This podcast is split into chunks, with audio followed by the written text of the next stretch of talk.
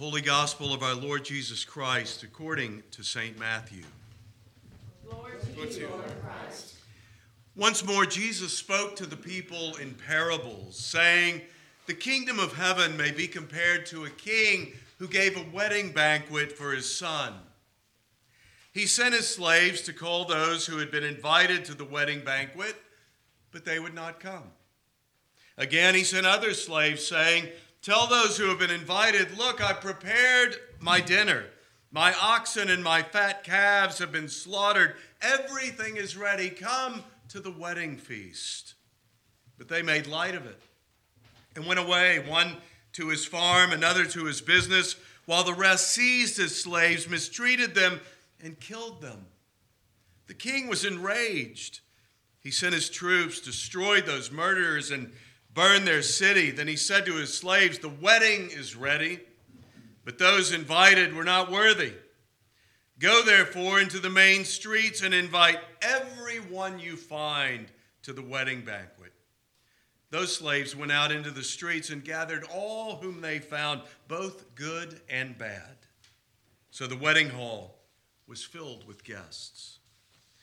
But when the king came in to see the guests, he noticed a man there who was not wearing a wedding robe. And he said to him, Friend, how did you get in here without a wedding robe? And he was speechless. Then the king said to the attendants, Bind him hand and foot and throw him into the outer darkness where there will be weeping and gnashing of teeth, for many are called, but few are chosen. The gospel of the Lord. In the name of our loving, liberating, and life giving God, amen. amen. Please be seated. So, here at St. Cecilia's, we're kind of informal, and even though the liturgical color is technically green, I have a uh, special stole that I'm going to have to wear at least for the sermon part of today's service. If you can't see that, maybe you recognize the colors. I remember that I requested a special table, a quiet one in the back corner of the back room where we could have an intimate conversation and our PDA would be less visible to the broader restaurant. It was actually our very first date in public. It was one of those ridiculously delicious steak and seafood places, which Louisiana just seems to do better than anybody else. And it was just a few blocks up the street from what Sandy and I had already started calling the doghouse, my modest historic cottage where we would soon live together with six dogs, large ones. I already knew that I loved her, and I already knew about her dad's larger than life appetite for life. Life. He loved New Orleans. He had loved his family. He had loved both the Astros and the Saints. He loved a party, and he loved the Episcopal Church. On holidays, her dad, Buddy Carter, served his four daughters not just any champagne, but Dom Perignon. And there were still priests I knew in the Diocese of Louisiana, getting up there now in age, who recalled vividly the extravagant parties that Buddy and Big Sandy, Sandy's mom, threw on their behalf, where the table was set with a feast of epic proportions and clergy were made to feel special, appreciated, and totally satiated. So I knew what I had to do in that moment. I ordered the most expensive Cabernet Sauvignon on the menu. She was impressed until I made the mistake of adding this statement Don't get used to it, baby. I make priest money. She looked at me with that expression I have since come to recognize as the one that communicates ever so clearly whatever. you know you love me, and you'll give me what I want, which is true. Because when you sit down at a table with one you love, it is always a feast. No expense should be spared, no effort should be withheld to make it so. It was at that same restaurant just a few years prior to that date, at the end of the summer of 2017, where a local construction company owner, a, a man who'd done well not just because of his business savvy, but also because of his generous heart, had invited me to share a meal with him and his administrative staff, including his son, who would soon go on to become a state senator. It was just after Hurricane Harvey had flooded my hometown of Houston and made life difficult for many of you, maybe impossible for some. Don, the company owner, told me during that meal listen, when Katrina happened, I was affected like everybody else, and I was just trying to survive, so I couldn't help anybody, but I can help now. And I want to help the people of Houston, and I know that you know people there, so find out what they need, and together we'll make it happen. It was only a few days later that we set off from Covington, Louisiana to Houston with three large semis filled with needed supplies of every kind. The warehouse from where we distribute just happened to be right next door to Gallery Furniture, which really will save you money, by the way. And I discovered when we got there that Don's crew, all of them, had stayed up the entire night making enough jambalaya to feed the multitudes. So I found Mattress Mac. He was directing traffic in his parking lot. Gallery Furniture had actually turned into the, the biggest distribution center for cleaning supplies in the entire region, and thousands of people were showing up there every day. So we asked Mr. Mac, or Mattress as I like to call him, if we could set up jambalaya feeding stations right there at Gallery Furniture. He looked at us like we had cornbread for brains, and he ignored us. But we chased him around the parking lot and kept asking him the same question. And finally, he stopped and looked us in the eye and said, Oh, why not? It's chaotic enough. What's a little bit more? But this chaos, he would discover, was delicious. The supplies we delivered were appreciated, but the jambalaya we served all that afternoon, that was savored by many who tasted not only Louisiana, but also compassion and kindness and love. There's something about sharing a meal, especially one that someone has prepared with their own hands, that connects us and unites us and fills our hearts and souls as well as our bellies. That was the summer of miracles, the same summer that my dog, now Willie Willie Nelson, and I had traveled all the way from New Orleans to Las Vegas, sharing God's love and dog's love through stories and sniffs. And I'll remember that we raised thousands of dollars for animals. But what I know Willie appreciated most of all was the barbecue he got to sample all along the way. I don't know who told them, but our hosts had all heard that Willie really liked Texas barbecue. And they all delivered from Corsicana all the way to Oklahoma and New Mexico and Arizona and Nevada, breaking bread and barbecue while listening to inspiring stories about man's best friend turned out to be the ticket to transformation, changing the lives of listeners and the lives of those impacted by their generosity. But the Holy Spirit was not done bringing people together through a sacred, if not spectacular, celebration, especially for those who had always thought they would never be invited. And perhaps assumed that they were simply not worthy to be on the list, to be seated at such a table, overflowing not just with delicacies and deliciousness, but with love and acceptance and joy.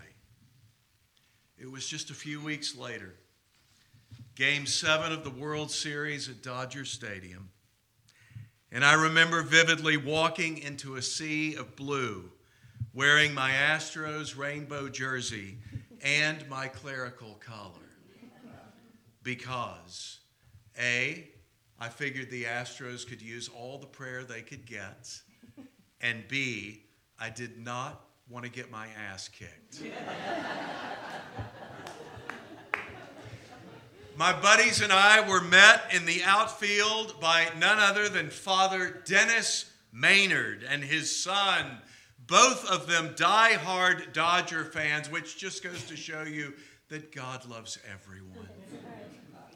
You may recall that Dennis Maynard is the author of one of the books that we read in our discovery classes called Those Episcopals.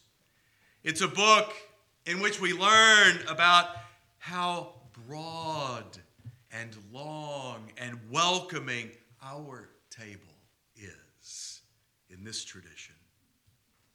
The Maynards extended hospitality, bought us beverages, and wished us well as we made our way to our seats, and all we could hear was a loud chorus of boo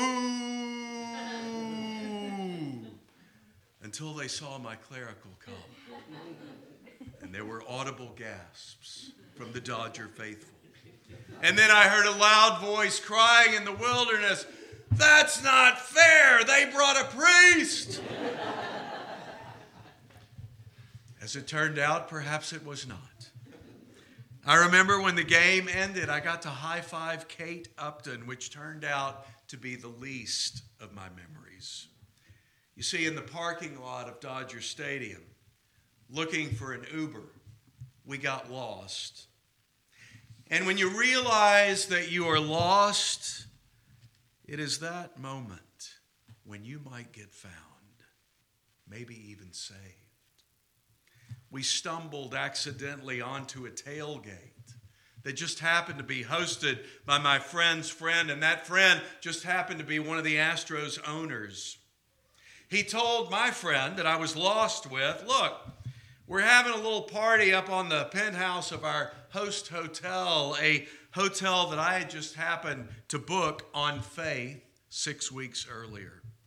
I think that I can get you in, and, and I might even be able to get in that priest guy. I'll put you on the list, he said. As it turned out, we were on the list. And I'll never forget getting off the elevator and seeing Reid Ryan, Nolan's son, standing by the official doorkeeper and telling him, they're on the list. They're invited. Let them in. I admit that when I asked Jim Crane if the Astros needed a chaplain, he looked at me like Mattress Mac had that day in the parking lot.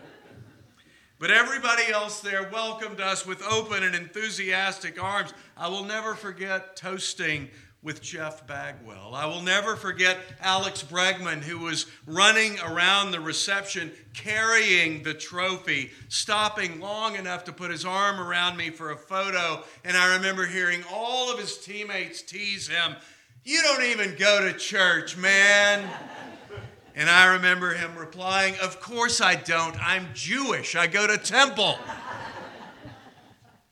and I remember all the voices saying, Eat up, drink up, enjoy. There's plenty for everybody. The spread was impressive, but the joy and camaraderie and community was better.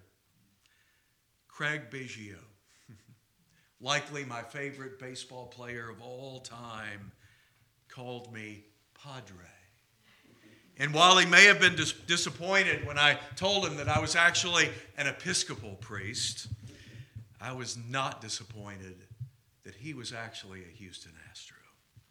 And I was so grateful to be invited, to be included, to be fed, to be embraced to a feast to a celebration that I knew I was unworthy to attend, I realized there was no reason that I was there other than the grace of God and a very good friend who loved me. I will be forever grateful. And in fact, I will be buried in my rainbow jersey and my collar.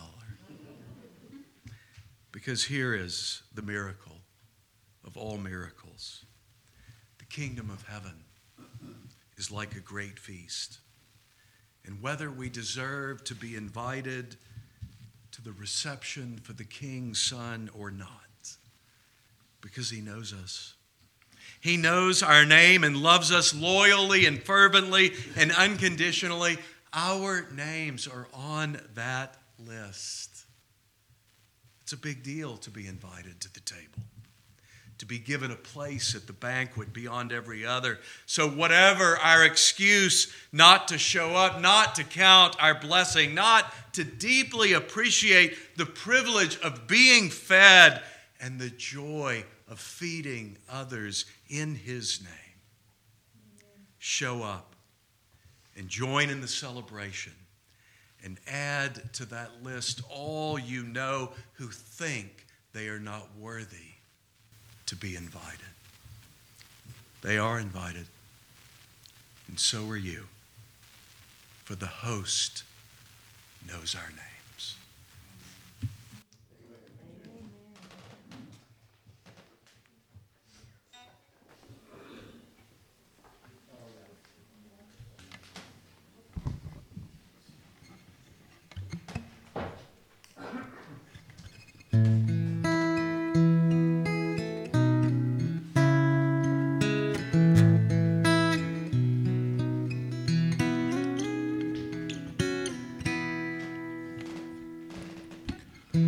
I have a father, he formed my heart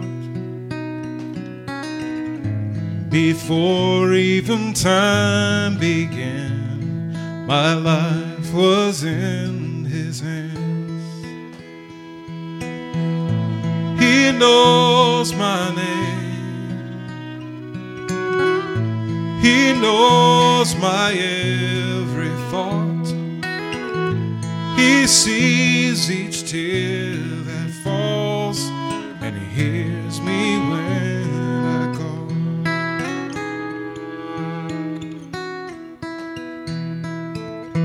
I have a Father. He calls me His own. He'll never leave me, no matter where I go. And he knows my name, He knows my every thought. He sees each tear that falls, and He hears me when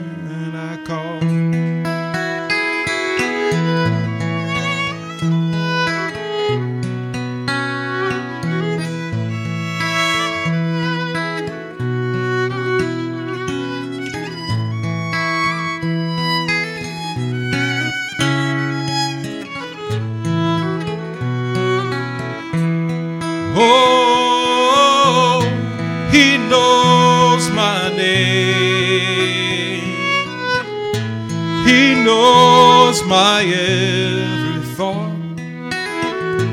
He sees each tear that falls, and he hears me when I call.